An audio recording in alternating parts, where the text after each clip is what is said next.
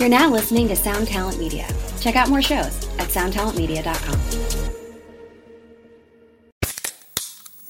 Hey, what's up, everyone? I'm Matt McGachy, the vocalist of Cryptopsy and the host of the Vox and Hops Metal Podcast, where I sit down with fellow metal musicians. We talk all about their lives and music while sharing killer craft beers. If you've ever wanted to sneak backstage and share a beer with one of your favorite musicians, well, Vox and Hops is the podcast for you. This week on the podcast, I had an amazing conversation with Morgan Lander and SJ Jones about Kitty Pig. There is this episode and over 450 other ones to help you enjoy life, metal, and craft beer. So what are you waiting for? It's time to become a Vox and Hops head. Cheers!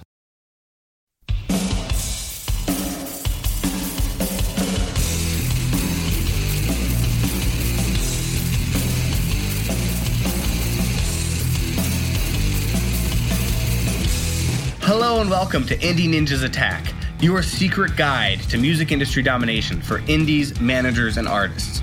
Powered by Indie.Ninja, the freelance platform for the music business. I'm your host, Matt Bacon of Dropout Media, and on these podcasts, we will be having real, practical conversations with some of the most respected names in the business. From the studio to marketing, we'll get you covered.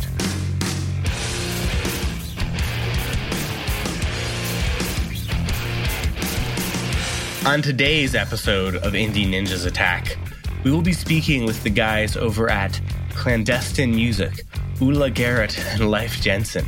This is, I think, maybe only the second interview they've ever done together.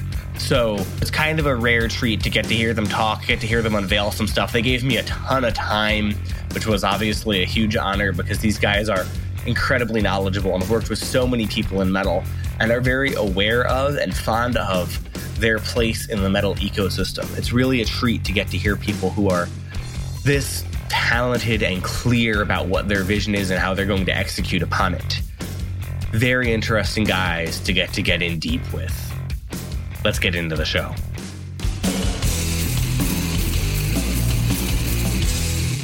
So I'm here with the guys from Clandestine Music. Ula Gehret. Hello. Leif Jensen. How are you guys today? Really good, thank you. How about yourself? Wondering how long this will go on. And and just to say, uh, so yeah, this is Ula, just so you know who is who. So, um, but yes, that's I'm wise. doing very well, thanks, my and uh, Leif, Yeah, I'm the guy with the black shirt. I'm doing really good, thank you.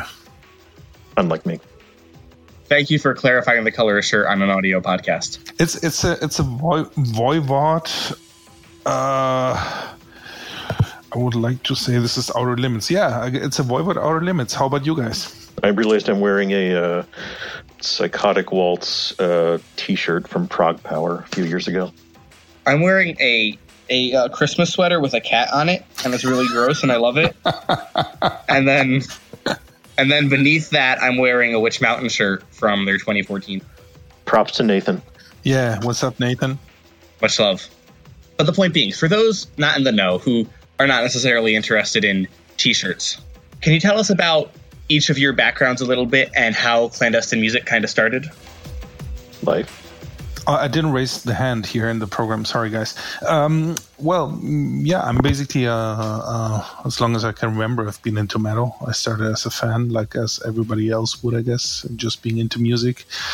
Um, uh, fanzining, putting up shows locally, playing in a band, touring, um, recording got me into music business randomly. Uh, been working with labels since the late 90s and cross path uh, at the really good point of time with this other guy, Ula Gehret, and we started Clandestine together uh, at some point.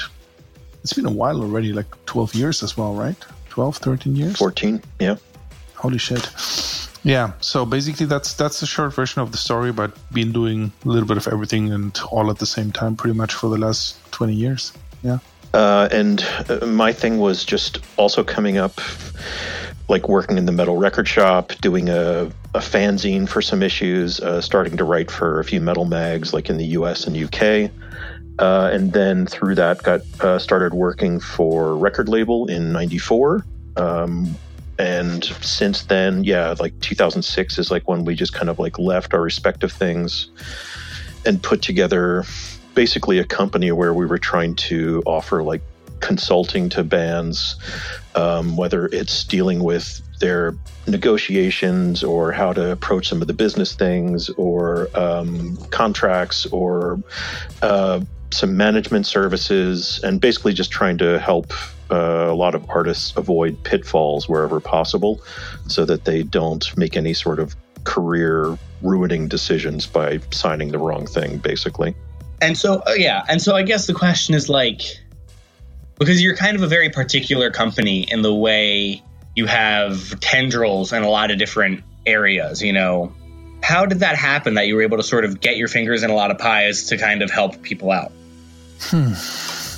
I, I, would like to say it happened randomly. It happened out of the various interests uh, in the various aspects of the music business that that we have, and yeah, and, and having gotten an understanding of each of them a little bit, uh, I would like to say that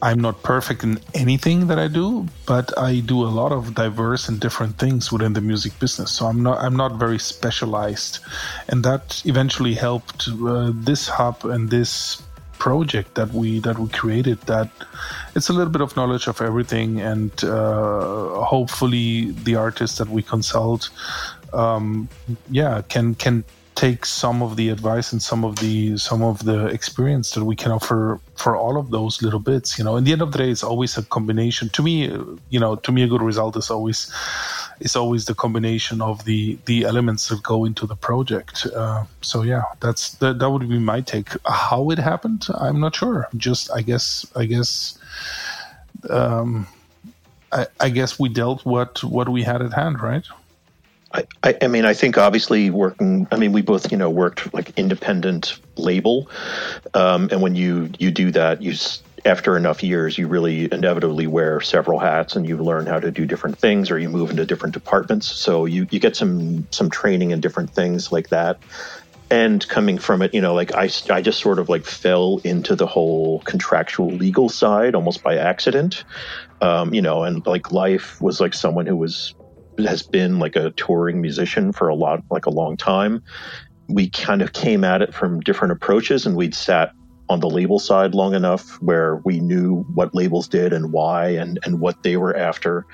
And we also were trying to, you know, just help some bands like casually or whatever, and seeing like you know what they were after and, and what they should do or not do. Um, and so, I mean, you as as long as you can look at it objectively, and and let's face it, you know, cutting to the the end of it, like we're both fans.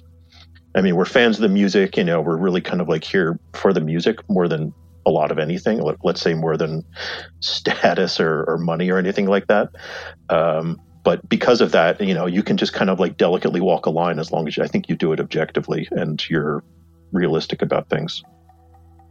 And, and I think Matt, the one thing that I that I that we also talked about at some point, um, the the music business and especially our, well, not especially our scene, but but um, the music business overall is, is morphing, is changing so much. Um, that it just felt like the right moment to to start a project like like this uh, and and be able to learn and tag along with with the development and with the changes. And I, I don't only mean like the the the the format you know like things going more digital or online or whatever but just just the overall approach for for an artist has changed quite a bit as compared to when i even started working the music business. That uh, yeah that that that maybe having been part of this last two or two and a half or three decades now uh, um, and and still be eager and fresh to it as fans uh, uh help us help us be in the right mind frame to to maybe give advice, right? And and you know, I would say that we're not even we're not going to go out and claim that we're the most up to date people on everything in digital trends and uh, digital marketing and things like this. But at least I think we know enough about, you know, your expected revenue streams and like how a band is trying to make a living if they're trying to make a living at it, which you know not a lot of bands do. It's just something they do on the side. And even so it's just you know what difference can we make and can we find a way to bridge the two worlds and put both sides together to give them both what they want without either side having to give in too badly? And for the lack of digital we know matt right? That's true. The expert. Yeah i try not to screw up. That's a good point. That's you know that's don't be a bottom line for me as well yeah, you screw up and you just try not to screw up the same way twice. But you're going to make a lot of mistakes and just try not to make them catastrophic ones. So, why is it, you know, a lot of your a lot of the bands you work with are bands that already have something of a reputation. You work with smaller bands too, but a lot a lot many of the bands you work with have something of a reputation. They've been around, they've had deals, they might currently be in a deal you know, why do some of those bands hire you? Uh, I mean, there is a lot of personal um, bonds be- between us and some of the bands we work with. So it might it might be a, a, a long term situation where we know to trust each other or like each other. Um, th- I think when it comes to the size that you just mentioned, I think a very fresh and young band doesn't have so many tasks, maybe doesn't have so many challenges, doesn't have so many problems yet. I think the when when you grow and especially if you are somewhat established, you will be uh, running into certain situations where you maybe need you know a helping hand and advice uh, uh, maybe somebody to to come in and even clear the situation for you and that's where we come into place so i, I think i think uh, uh i've always mentioned that um, we're sort of like like mainly working the mid-size because the mid-size is what we um, understand better when it, where it comes from and where it could go. And uh, with mid-size, I, I, don't mean you know I don't mean sales. I don't mean I don't mean like quality. I just mean the the fact that it's not total newcomers and it's not huge rock stars uh, uh, in in the sense of um, in the sense of already having experienced everything by themselves. So it's somewhere in between, basically. Yeah, like these are like mostly bands playing clubs. They probably have a label deal. They know a bit of what they're doing. They've been doing this for a while. Like I said, they may or may not be making a full time living at it. Um, but yeah, I, I, think a lot of this fell in just because, you know, I mean, not that we're dinosaurs in that sense, but it's like we've been around, I guess, long enough when you're 20 plus years that you get to know a lot of the people and if you you get to see who's reliable and who really isn't or who's there for, you know long term and who's just in it at the moment.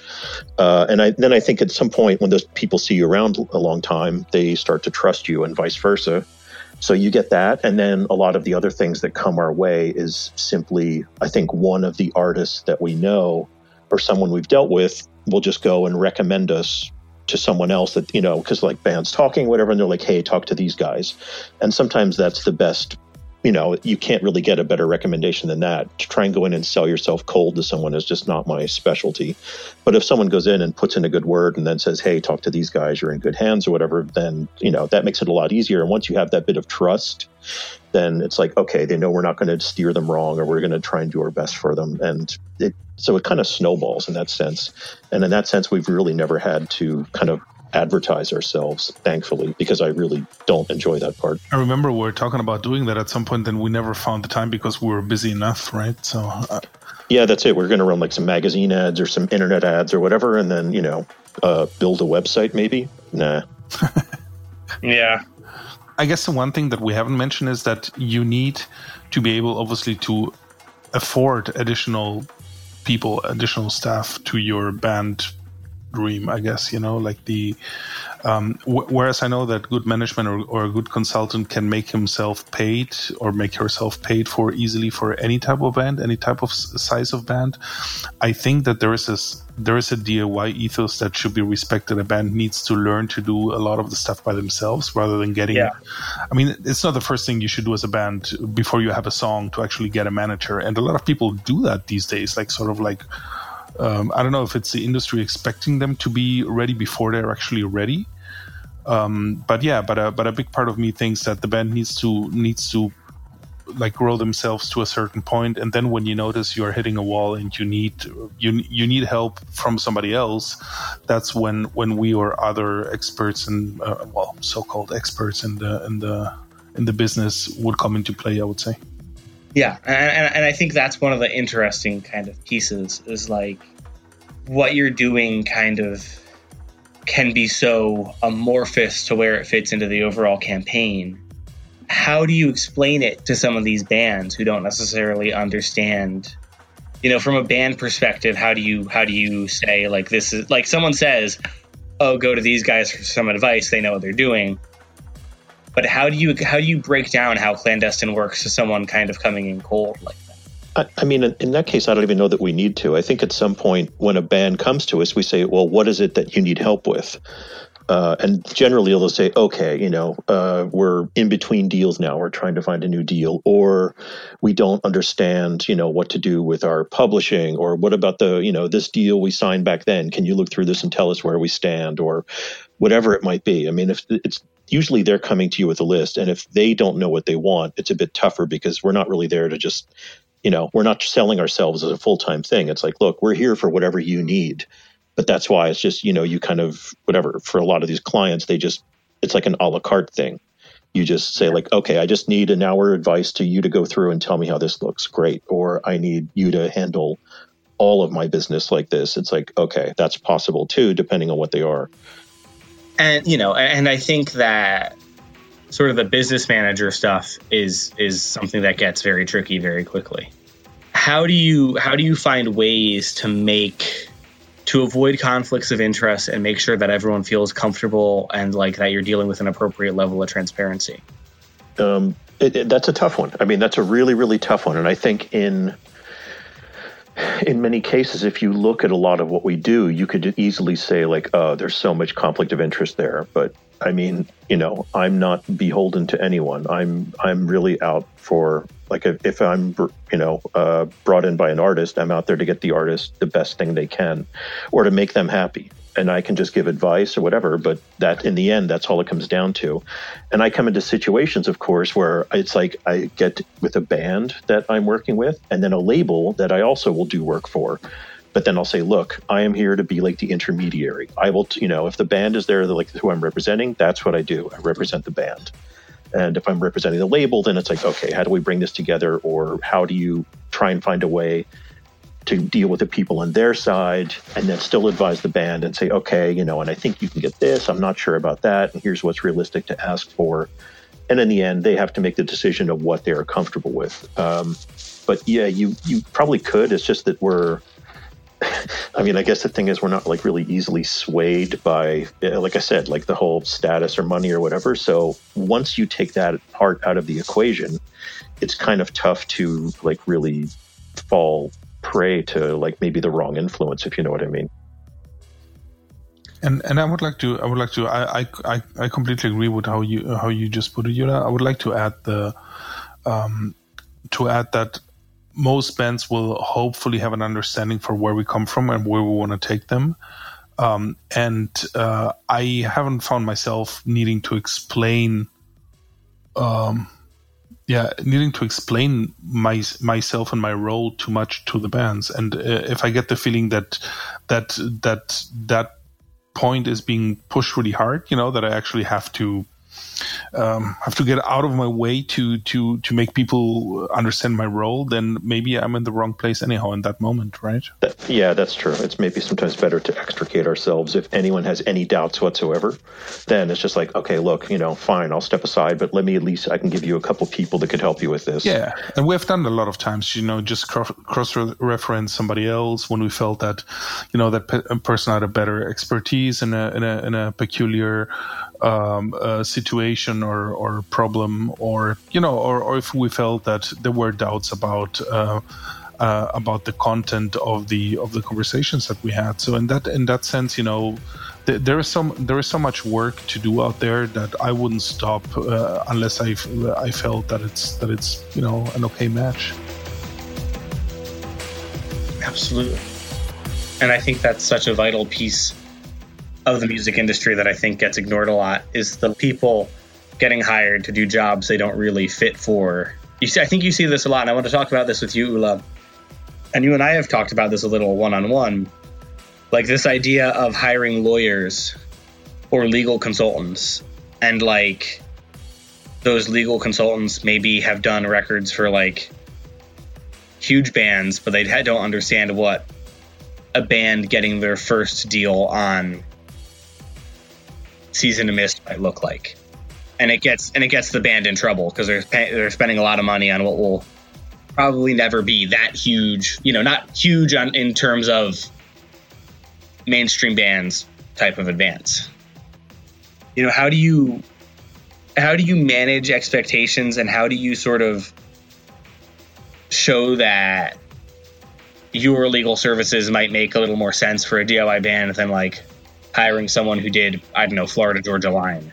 I, I, I mean it's it's I would say that's tough because it's not I don't really feel it's my job to convince them that I'm the right person for it, you know.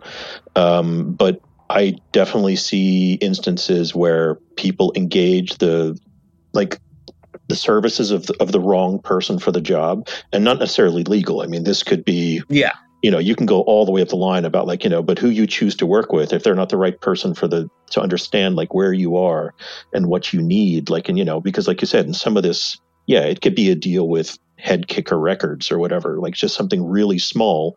And then you have other deals you know that it's like oh yeah they're you know they want a part of your publishing and they want all your merch and they want everything and like this is going to be a much bigger deal. Um, and then you have to kind of get someone commensurate based on yeah what level of you know what your status is basically. Um, so I, I am not really going to try and and put myself up or put anyone else down. Um, because I just I'm not comfortable with that in general, and I, I feel that's not it. If someone asks my opinion, they say like, "Oh, what do you think about working with this guy?" I could tell them like, "Oh, that actually that's a perfect match for you," or maybe you need someone with a little more clout, you know, like because maybe you're in like a you're swimming in like slightly bigger waters than what that person deals with, or vice versa. Um, and it could be the same with me, where people are like, "Hey, you know, can you go out and get me branding and endorsement deals?" And I'm like, "No, not your guy. That's that's not what I do. I'm not specialized in that. You know, there are people that probably do this all the time and are great for it, but no, I'm I'm here like in a totally different niche." And so I feel content to stay like in my where you know where I know I can make a difference basically. That's a really good way to put it. It's going where you know you can make a difference. And, and and sometimes people need to be reminded um, reminded of of I'm not I'm not saying patronize, but like basically basically reminded of what's maybe their best way to go. I mean, this is like the you know the death metal band that wants the big ass uh, 80s uh, rock producer to do their next album. You know, it uh, maybe somebody needs to tell them that a really good death metal producer is better for them than that big name that they saw on the back of their Guns N' Roses record. You know and you know, and of course there are there are people that will take advice, and there are people that won't. And sure. you know, I mean, the ones that are really like open to to hear you out, and, I'm, and not to say that what you tell them is always right, but you can definitely see when people are like, no, they know everything better, and then it's like, okay, well then I I probably can't really help you because I think you already know what you want, and you know I'm, I'm not really good at just fitting in and telling you that your decision is the right one because that's that's not my job my job is to maybe tell you what you're why what i think you're doing is wrong or how it could be better that, that, that brings me to one of my favorite problems with current consultancy jobs. Some people turn to two or three or four people for the same for the same matter to ask for opinions, and basically just want to hear their own answer. That's a that, that's a fun part of the game at this point when I come across that, it, it always feels a little bit sad. Yeah. Because I feel like so often it's like, oh, well, you're, you're probably not thinking this through. And then you can tell they don't want to hear that. And it's like, okay, bro. Gotta move on there, right? exactly. But, but no, but you, you gotta identify that and then just, just, you know, be, be, uh, be aware of the fact that, you know, to each his own, right? I mean, some, some people might just wanna, uh, in, in theory, just wanna done, have it done their way. It's just that they feel better about it when somebody tells them, "Yeah, that's the right thing. You're doing the right moves." Um, th- that said, I don't take money for that. Like, I don't, I don't want to be, I don't even want to be paid to to give an advice to somebody that that in reality doesn't want an advice, but they just want to hear that they're doing everything perfectly.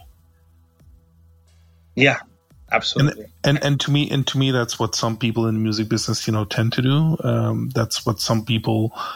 Um, you know, like if, if you know if you know how an artist works, it's very easy to keep him happy and quiet at the same time if you know what i mean. And i think that's a mistake because it's not it's not actually helping the guy um yeah like develop and become maybe a better yeah a, a better himself.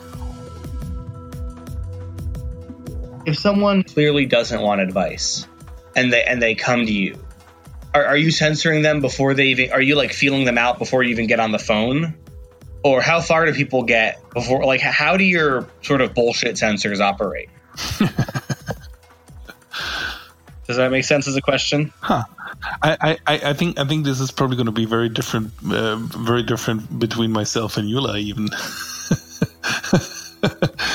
I got a German sensor. He's got an American one. Elaborate on this. What's your German sense? Well, I you know I people sometimes find me too opinionated. People find me too rude. People find me too um, uh, maybe maybe sometimes a little bit too cold, where I'm just trying to cut through the bullshit in that moment, uh, and you know, not not because I want to be that that that hard ass guy with the with the with the strong opinion, but just because I actually do believe in what I'm saying in that moment for for the client or for the artist that I'm trying to consult, right? Um, would be you know the, the cliche of the of the German attitude towards things. You know, the humorless guy. That could be me, even though I'm I'm I'm actually not really sure I am that guy. But in business, it maybe comes across that way. Does that make sense? I don't think you're that guy. But but but we, we have given each other a chance. You know, we have we have we have met in person. That always makes a huge difference. I Absolutely. can be sort of boring on email um, I've heard it before, like, oh, you know, how come you want to give me this opinion so in my face? And I'm like, dude, I'm sending you an email. This is not about being in somebody's face. This is an email, right? That's my attitude. I like the the the schmoozing that some people do in, in, in business is, is fine and I understand it, but I'm not sure it's always needed and always for the best of interests. Yeah, I mean, Matt, it's like you know the, and you'll hear this especially soon. Like once you're once you're moving, um, you know, one of the prime examples of Americans and sort of like this um, fake friendliness, you know, is just right away one of the first things they do when they see each other is like, oh, how are you doing? And then, you know, people ask me, like, why do they ask how you're doing? Because from what they say after that, it's clear that they really don't care how I'm doing. And I'm like, yeah, it's just sort of like a, they're not asking, how yeah. are you doing? It's just sort of like, hey there and they're like, oh, that's a strange thing to say, you know, and then just be like, a, a, lot of those bands are also the ones that are like, oh, that was great. It's so great to see you, you know, or like, I mean, Leif. I mean, you know, you've heard the examples as well as just where a band's like, oh, yeah, we're going to take you guys out on tour. You know, the next tour we do, you guys are going to be our first choice. You're going to open all our shows, whatever. And of course, you never hear from that band again, right? But they just, they have to say it because they feel sort of socially compromised if they don't you have this like obligation to kind of put forth this like fake friendliness, if you know what I mean. Sure. Um, and so, but it's sort of like separating, and that's sort of like the American attitude in a way versus the the European attitude, where it's like, oh, they're so harsh and direct. It's like, no, they just skip that bullshit. And so it's it's in a bit of an adjustment period because you know there'd be just like you know you go up to a guy after a show that you just played, and you're like, oh, what'd you think? He's like, I didn't like it that much. And in the U.S., people really wouldn't say that very often. You know, they would be like, "Yeah, yeah, it was pretty. It was pretty cool." Absolutely, and this sort of ties into. There's this idea I really like of like coconut cultures versus peach cultures, and the idea is like a coconut culture, it's like harder to crack through, but once you do, it's like very warm and welcoming. Whereas you know, and that's like Germans or Scandinavians, kind of right, where it's like a little, you know, a little less willing to say how are you, and then there's the peach culture where like people will tell you things about themselves, but you can't really get at them even after knowing them for a long time. You know, because there's that hard nut in the middle. I would say Leif is that sort of, you know, um, coconut culture. He's very, very, you know, um, welcoming once you break through the crust. Uh, and I'm just kind of soft and useless. So yeah, yeah, that fits. um, but yeah, but going back to your question, actually, Matt, uh, about the, the, the the bullshit sensor, right? Um, I I'm not sure we need that necessarily because we oftentimes get involved with something that we are into that we feel we can do a positive, good difference for, and in that sense, uh, you know, if if we have that feeling that that's the place, then then that that answers all of the all, all of the demands in, in, in one point. And I've never been personally very impressed by you know the guy selling me his etiquette and this is my CV and this is all I do, and then the bottom line, um, you know, to me is like if I don't, if the music does not interest me, and if the case does not interest me, there's nothing that I need to get involved with. You know, I, I just basically, um, luckily happy enough. So I'm I'm just not even lying if I tell the guy that I that I unfortunately don't have time for his matter. Know? And I, but I, I have to say, I, I think both of us have pretty. Isn't that also common sense a lot of times? Yeah, but I mean, I, I, would also say though that you and I have some have pretty good bullshit detectors overall. Like, you know, if we talk to someone, like sometimes we'll just walk away and we'll be like, something's not adding up there, and it turns out that something didn't add up. You can tell when you're not getting all the facts. You know, when by the way that they answer questions, whether yeah. you know that they really understand what you're asking, or if they're sort yeah. of dancing around certain things. And it's like a lot of times, it's like yes, but this again, you know, and it's like not to hammer at this, but this is really important. So here's the question. And if they can't really answer that definitively, then it's like, okay, then, you know, I can only really do a good job if I'm given all the facts and if it's open and honest, you know, so it's like you, you, I think pick that up pretty quickly, but then again, maybe that's just a result of being in this, this damn business for so long. Well, there's definitely a degree of bands will come. I'm sure you have this too, Leif, because you do A&R as well. You know, bands come looking for a deal and they're like, and you know, and you say, "What's your sales history?" And it's like mm. silence. Yeah, well, well, sometimes it is. You know, sometimes it's, it's also maybe a case where Ben simply doesn't know, and they feel oh no, sure, with something. But uh, but but yeah, I, I I I think that you know some facts are stubborn, as they say. You know, um, the uh, uh, that's like the band that complains about this and that, and yes, I'm allowed to do this and that, and then all you have to do is to actually reread the contract to figure out that you know they probably don't really know what they're talking about. And if you are in a certain deal that you think you're free of and you're not then well you know we can we can skip a lot of time of discussing around possibilities. Yeah and it's it's okay because you know it's sort of like in a way a lot of what we're doing because there's always a confidentiality in there right? So it's sort of like the doctor priest sort of thing. Um, dr priest would be a good name for a band by the way. Um, but um, you have this thing where it's like, look, I understand if when you go out and talk to friends or whatever, and you need to give like inflated sense of maybe your, you know, success or whatever it is. But when it's just us talking, just be real, be very, very real, because the, you know, the more honest you are, the better I can help you. Because if I go out and then ask for something based on numbers you gave me that were wrong, and then it comes back and people prove that they weren't, I look like the idiot.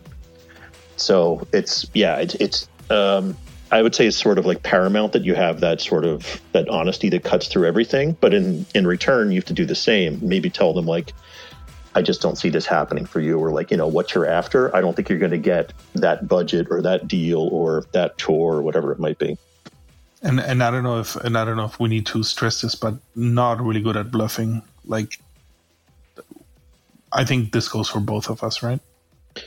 I don't even believe that it that it in a in a in a healthy long term situation you start out with bluffing.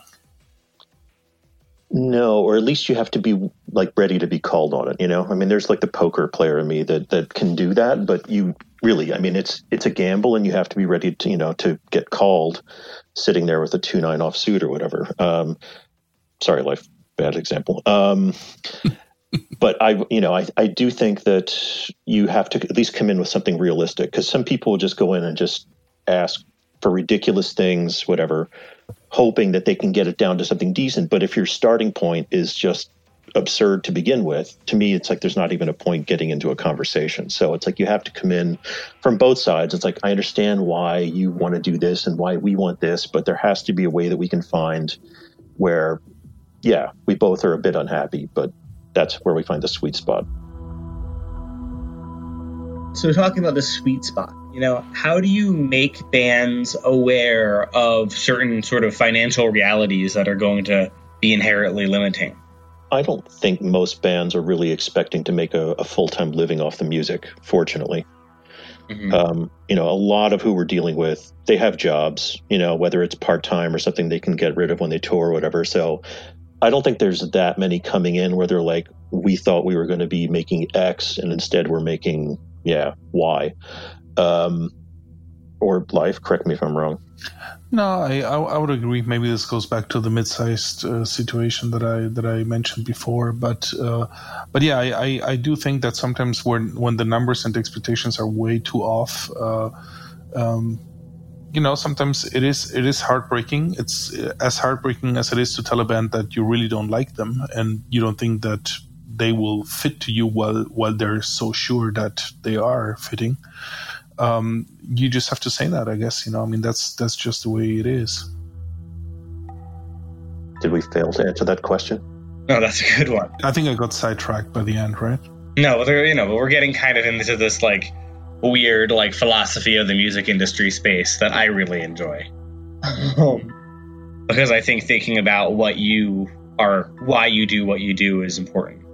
Yeah, and, and, and ultimately, you know, I, I rather paint the picture a little bit more negative than it than it maybe is, just to you know to to stress that point of um, realism that you that you need to always keep, even when you're talking arts, even when you're talking heavy metal, and everything is fantastic and amazing, and and the sky's the limit. Um, you know, a lot of musicians. Um, end up coming back and being disillusioned and i want to i want to avoid that you know if possible i would like to to work in situations where maybe the the outcome is better than expected and everybody's motivated to to keep pushing rather than you know rather than expecting too much then uh, at some point being sobering up and realizing that this whole thing was was just a waste of time maybe. Um, yeah, I don't, I don't know if that works for all of the cases, but I, I sometimes try to go in with that attitude, and not not to belittle or keep keep people like like um, out of big goals. Uh, I've actually, I got to be honest, I've heard that before. You know, somebody has told me, "Well, y- you don't believe in the big picture, you don't believe in the big final," re-. and I'm like, "Well, most of the cases that doesn't happen, right?" And if if two percent of the cases break through big, I don't want to have to lie to 98 percent of the the other cases. You know. Yeah, that's a good point. And like, and I think let's face it, there's a few bands out there that get by purely on willpower, on just pure tenacity. They will not give up, and they are still. I would say, you know, let's see, even modestly successful bands to this point, even maybe more than they deserve to be because they just refuse to quit. And you have to respect that you know? And but to me i'm like i want the bands to be hopeful and i want the bands to know what they want and to just go for it and just go for it above and beyond anything else. And i feel like it's my job even and that's just how i am anyway you know? I always temper my expectations because i would rather be pleasantly surprised than I would disappointed. You know, I never like to get my hopes up and then have them dash. So like I'm always kind of keeping them down a bit, and then when it happens, I'm like, oh, that's that's awesome, that's great. Um, but that's just sort of like a you know a life philosophy. But yeah, I think for the bands, like if you know if you really believe in it, you you have to you have to like heart and soul believe that you're going to get there and nothing is going to stop you because sometimes that's what you need to do. You just need to knock it out through sheer will. Sure. At the, at the same time, though, my, my problem is that you know there there is there is and, and like I said, not to not to t- try to talk badly about somebody else's attitude to it. Um, there is people in the music business that will promise you the world, that would promise you way too much of what what realistically will actually happen, and not because the band doesn't deserve that it could happen. It's just the fact that they do it because it's a it's a routine in their business presentation, right? Yes. In their, in their scheme, they're they're gonna they're going to tell you, of course, in two years I'll have you there headlining and playing that big open air festival its main stage. The reality is nobody can say that. Nobody knows that. There are so so many things that come into that that come into the mix that I find that unfair to just like like yeah like to to sort of promise that to a band and then after two years what happens is the band is either broken up or uh, that partnership doesn't exist any longer because obviously, you know, realistically it didn't happen, right? So yeah, I, am trying to avoid situations like that uh, because I just see them, um, yeah, I, I, just see them exploited a little bit too often times otherwise. Yeah, that's that's it. You know, so like I said, the artist has to believe in it, but there there are people that will just like you know sort of like the the yes men that stand around you and tell you that everything you do is great and you know oh it's going to be wonderful whatever and sure i just need 15% off your top and you know whatever and i'll take a bit of this and take a bit of that and oh don't worry i'll take care of your accounting for you and all this. Um, and, and yeah you need to be kind of careful there. You you can't just fully commit to um, you know, I'm just going to play my guitar. I have people that handle the business. I don't need to worry about any of that because there's been way too many cases where, you know, something went wrong um, or, yeah, they just need to pay like slightly better attention to like the bottom line.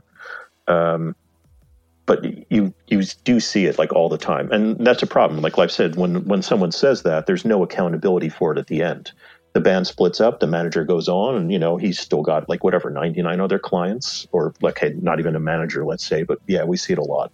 Labels will do the same thing, or whatever. You know, someone like, oh yeah, we're going to make you the biggest thing. There, yeah, as you said, there's no guarantees, and unfortunately, a lot of those people are going to be bitterly disappointed in the end. Yeah, and it's hard because it's obviously tempting to, like, you want to believe in people and you want to be able to tell them yes, I have faith that you can go play the main stage of Hellfest or whatever. You know, what I've found, I'm kind of curious for your input on this. With some of my clients, in terms of goal setting, you know, we've really started to ratchet the goals to something that's like, I always call it like pushing but realistic, where it's like, okay, like realistically, in two years, you could be on one of these four labels. Like that seems like a reasonable attempt. But we're going to push to be on this label that's sort of the next tier up. Mm-hmm. How do you kind of identify goals with bands? Well, I mean, f- f- most importantly, you start that line of thinking after hearing out the band and after knowing what their goals are, and then you you maybe frame them a little bit, you maybe rectify them. Um, I tend to trust what I see happening. Otherwise, in the moment that that uh, that a situation comes up, like you know, if if for whatever reason something is just not realistic in the in the business and in the scene in that moment overall, then you know, then that's uh, then that's what I will go with. You know, just my own experience, um, and then um, yeah, hopefully, I don't know. Um, Hmm. I think it's good to constantly, like, you know, if you're a band, I think it's always good to maybe set, set like um, shorter term goals. And almost like you said, like, okay, in two years, we want to be with one of these labels. And then if you get there, then you just readjust the goalpost and you're like, okay, we're here. Now, where do we want to go, like, in a couple years? Because if you're just starting off and you're like, we're to, yeah, like I said, we're to, you know, close out uh, main stage Wacken one day. I mean, it sounds great, but you have to have kind of a plan as well how you're going to get there. You can't just like put your trust in everyone else's hands, let someone else do all the work and expect it to happen. It's like you really got to roll up your sleeves and work and work and work and work really hard. I mean, there's very, very few of those bands that got to that position without working their asses off, like to do that. Um, you know, it, it just because let's face it, we're not really in the the pop field. You know, it's not like one hit single is going to launch you to the top, and therefore all of a sudden you're like in that position. It's like no, it's it's breaking and, your back. Yeah, and and, and there's not always like a clear formula for it. I mean, it, it's the the more business understanding and and the more of a you know uh, fair plan that the band has by themselves, the the probably the the better the chances are with it. But but it's but it's not like there is this one formula that is going to break no matter which artists, right? So. I, I think it always makes sense to understand what, what the band's, what the artist's goals are, and also remind them on the fact that the key to reach any place is always going to be with him, right? It's not going to be with other people because those other people around you, they will change, they will shift, they will disappoint you, they will come back to you. Uh, but in the end of the day, it's your career and it's your happiness and it's your output that will matter, hopefully, for a long time. Um, and uh, yeah, uh, it, it, just breaks my heart sometimes when when some people just rely mostly on someone else's, you know, uh, um, performance basically rather than his own and uh, yeah i try not to forget that part so for a long time you were the front man of the band Dew-Scented Oh, I'm not sure we were supposed to talk about that, right? Oh, we don't have to talk about that. I'm sorry. no, no, just kidding. All good, all good. Uh, n- Not while the court case is going on, Matt. Is there a court case going on? No.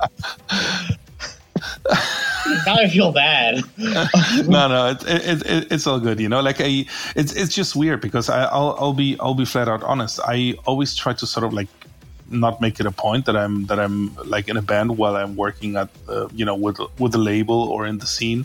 At the same time, Sure. you know when, when I'm working the scene or or working at the label, I'm trying not to rub it in everybody else's ears that I'm also playing with the band. Uh, but but yeah, and at, at this point the band is done, right? So I might as well talk about it. So you so you were talking about how it breaks your heart to see people leaning on other people's hard work. Mhm. How does that manifest? Like, obviously, like clandestine is interesting because like you work together but separate. Like you ha- like you own the company together, but you kind of each have your own things you're good at, right? Yeah. So then, within a band structure, how do you how do you sort of handle that idea of like because you know, and I don't even know if this was the case in Dew-Scented, but I, I know it's the case in most bands where one or two guys do you know do ninety five percent of the work and they pay ninety five percent of the bills. How do you deal with that reality? You know that most bands at this point, honestly, are just solo projects or duos with a backing band. I will have to be brutally honest. We never looked at the band as a business, so it never really made financial sense in that sense. You know, we we were just trying to have the best time possible with it, and Sure.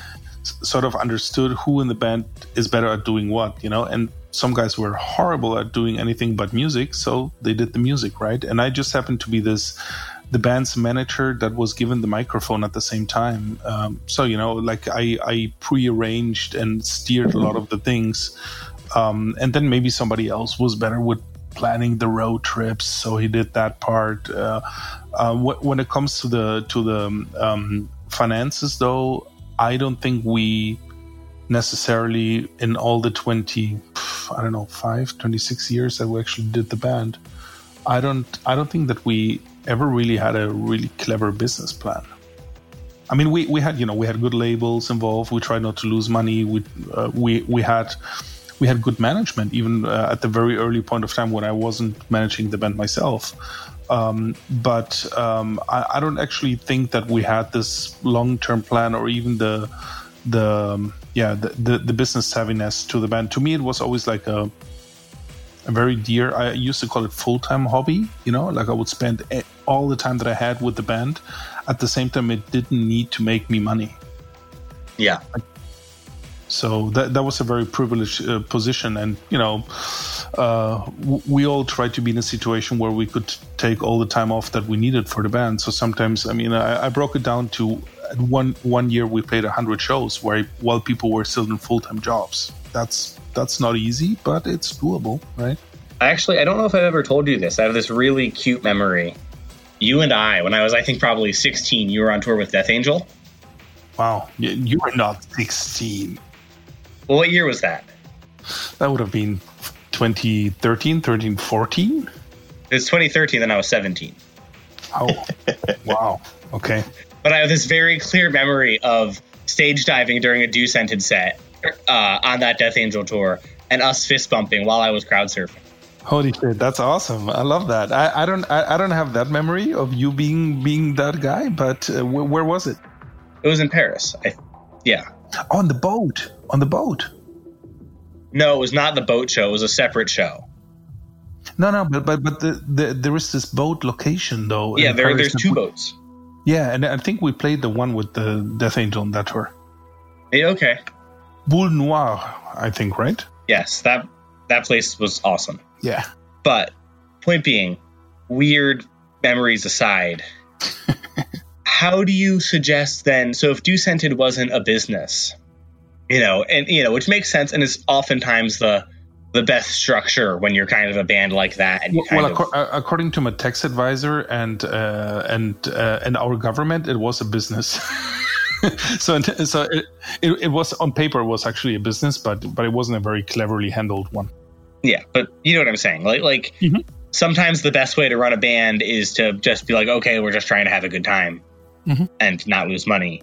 what how do you how do you kind of guide bands to this you know as because i think there's i think what i see a lot of the time is maybe it's a mid-level band who realize okay like you know death metal has a very limited earning capacity and that's fine and i'm okay with that but i'm sick of being the guy who does all the work and pays for everything how do you how do you help how do you guide those people along because that's obviously a common situation and a tricky situation to be in when you're just like kind of forced into being the main dude in your band it's a really difficult question you know what bothers me the most it was actually maroquinerie that we played with death angel and i just realized that while you were talking i used to have a really good memory but yeah I, you know, bend is done, I, memory is done, I guess. But I knew it wasn't the boat, and I, I just yeah, didn't want to make you feel boat. bad. Fuck no! You, you, you should always call me out for stuff like that. Well, I just, I just, I just, I don't want you to feel too old, Leif. yeah, but but can, can, you can you give me like the, the the very brief question again? Like just okay. Just so yeah, so so so joking aside, um, the question is basically you you know so a lot of bands they realize there's a limited earning limited earning potential in death metal. However, you know, and that's fine but they're still the guy who has to do all the work and pay for everything. And that's a common situation. How do you have how do people how do you encourage people to deal with that? How do you guide people to deal with that? But but do you have to encourage people to do that? I mean if it I mean, you don't have to encourage them, but you have to give them advice when they're no, I yeah. think what you're saying is, yeah, like what do you what do you tell the the band guy that finds himself being the only guy that's doing all the work? Well, then I mean, I, I, then I guess you know he needs he needs to be be happy with that situation and be have it like mapped out with the rest of the guys in the band that it's you know basically his band and his say his final decision. Maybe he's the guy that getting the uh, getting the most rewards. I mean, if you're, you know, um, uh, if you're the guy writing all the music and all the lyrics, uh, you are very gentle if you're sharing it with with the others. You don't have to though by law, right? Um, and I would say the the, the same the same thing is um, the same thing is when when um, yeah when you look at the band as a business investment and you're doing all of the work, then you might as well um, have yeah have an, a, a, different understanding of the value of the members and i'm not saying on a personal level or on a quality level or anything like that and i'm not even going as far as saying like they should be hired guns or they should be considered session guys or not or not be in a democratic situation that that five people have can can have five opinions added, adding up right but nevertheless if it's you doing all of the work you're doing all of the investment you're carrying all the risk um, then i think maybe your opinion will matter a little bit more than some of the, the some of the other guys' opinions. I mean, the I, I, can tell you from from my own personal experience with you it that uh, we went through a lot of lineups and through a lot of member changes because of that reason. Because in the end of the day, some of the other guys were not going to push it through the way that I that I envisioned everyone should push it through. The the way that not everyone was willing to take risks that not everyone was willing to reinvest you know? I mean at some points you make money at some points you have to invest a lot of money to be able to reach the next level and the moment that not everybody is willing to do that then you you have to um, yeah you have you have like two uh, two different two different attitudes that that you won't be able to compromise on. So yeah, I mean to to to to put it mildly, if you if that guy that is doing everything himself needs an opinion from an outsider of how to stay happy, I would say be very strict to yourself and be very open to towards the other guys in the band to make the roles clear and uh, yeah, and hopefully and hopefully uh, understand whether you have a short term vision with the band and want to achieve a certain thing in the shortest amount of possible time, uh, um, or if you have a long term goal. Um, my goal with my band was to actually have a moderate level of fun and you know quote unquote success at the same time um, while not putting uh, while not putting myself um, um, at risk of burning out with it. So like the longest time possible carry carry with that moderate amount of time. And i think you know 25 26 years for that for that band was to me a successful uh, uh, yeah successful project in the sense of that we managed to to keep up the quality level and the the amount of fun time in a way that that I was content with it. Do you have any sort of final points you want to get at when it comes to sort of how you view clandestine interacting with the heavy metal industry at large and how you view bands should be approaching freelancers? See, I mean, the weird thing is, I, I, enjoy talking about clandestine less than I enjoy just talking about metal and things like that. You know, like once once the topic turns towards me or something like that, I'm always a bit um, skittish. Um, but as far as so, what was the the last point there about how how um, bands should be hiring freelancers? I, I guess it depends what you what what you like what role of freelancing, right? But in uh, in in general, you know, any any area that you need to explore and need to get more support for, uh, a freelancer is the best thing you you can do, right? L- look around for the options. Look around for what you're expecting to get out of the corporation, um, and then um, yeah, and then I mean, you can even get consultancy about freelancing people as well. I mean, we we have referenced a lot of people to other good people, and then hopefully. Um, ending up in the right match for themselves, you know. But um, yeah, I, I, I, definitely think that um, that there is a lot of good people out there. You just have to you just have to find them in the right moments for yeah. yourselves, even like yeah. for in the right moment of your own career. Yeah. I mean, yeah, because if you just wade through the internet or whatever, it can be pretty difficult. It's you know, it's just like it's difficult to find any really honest advice if you don't know exactly where to look. Um, I mean, I'm guessing like when you look at freelancers, the the biggest things coming up probably are people in like publicity promotion, um, and then you would have something you know as far as like legal or you know management or whatever. Um, you know, and publicity people, I would say it's it's good to utilize if you are at a level where it can benefit you, meaning you have music that's out there or you're playing a lot of shows and you know you could you're like getting some traction but you just don't know really how to take it to the next level then getting the right publicist could you know definitely be a an asset to that even if it's far as like just press you know at shows or advancing things or whatever. And then as i would just say anytime you're being asked to to sign something um, that make sure you understand what you're signing. I'm not saying you need a, a, legal advisor on that, but at least speak to someone that's maybe got some familiarity. Maybe you know someone, in some other bands that that know a little bit, whatever, and could even say like, "Oof," you know, before you get into this thing that's you know a seven album deal with Roadrunner, you really might want to speak to someone about that. Whoops. What? Not, but hey, let's you know, let's face it. Roadrunner. I mean, it's not Roadrunner anymore like that, but that was the deal they had to do. Yeah. Like even Monte was, you know, he's like, it had to be seven albums minimum, and it had to be master ownership, and it had to be merchandise and whatever. So all those things were like in there. But it's like, yeah, that's just sometimes what it is. But before you get into it and think like, that's it, we're set for life. You know, we signed a seven album deal um, yeah, just just make sure you understand really what it means and and that it's explained to you that when you put your name there, yeah, that could be affecting you. Well, I mean, yeah, some of those effects can go on for 30, 40 years or more, depending on what you're signing. I think that's a good place to leave it off. Thank you guys so much. Thanks, Matt. Welcome. Anytime. Leif, no final jokes. Uh, I'm still struggling about the Paris location. So bad.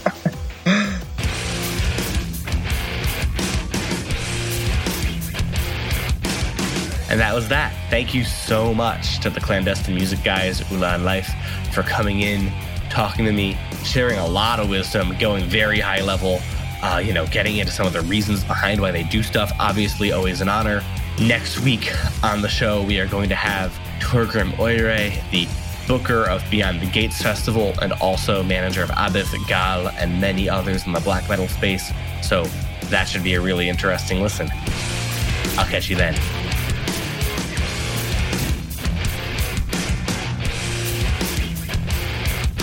This episode was produced and sound designed by Brad Worrell at Soundwag. Music by Outburst and Killing Time, courtesy of Blackout Records. Indie Ninja's Attack is powered by Indie.Ninja, the freelance marketplace for the music business where you can hire designers, motion graphic experts, and top marketers to help you with all the thankless, invisible jobs that go into launching a record or career. Opinions expressed on this podcast may or may not be the opinions of Indie.Ninja Inc. Hey, this is Chris Swinney, formerly of the Ataris and currently host of That One Time on Tour, part of the Sound Talent Media Podcast Network. Have you ever wondered what it's really like on the road? The highs can be euphoric, but the lows can be crushing. Join me every week as I chat with industry pros about what it's like living out their wildest dream and, in some cases, their worst nightmare. Past guests of the show include members of NoFX, Pennywise, Bad Religion, and more. Listen and subscribe at soundtalentmedia.com.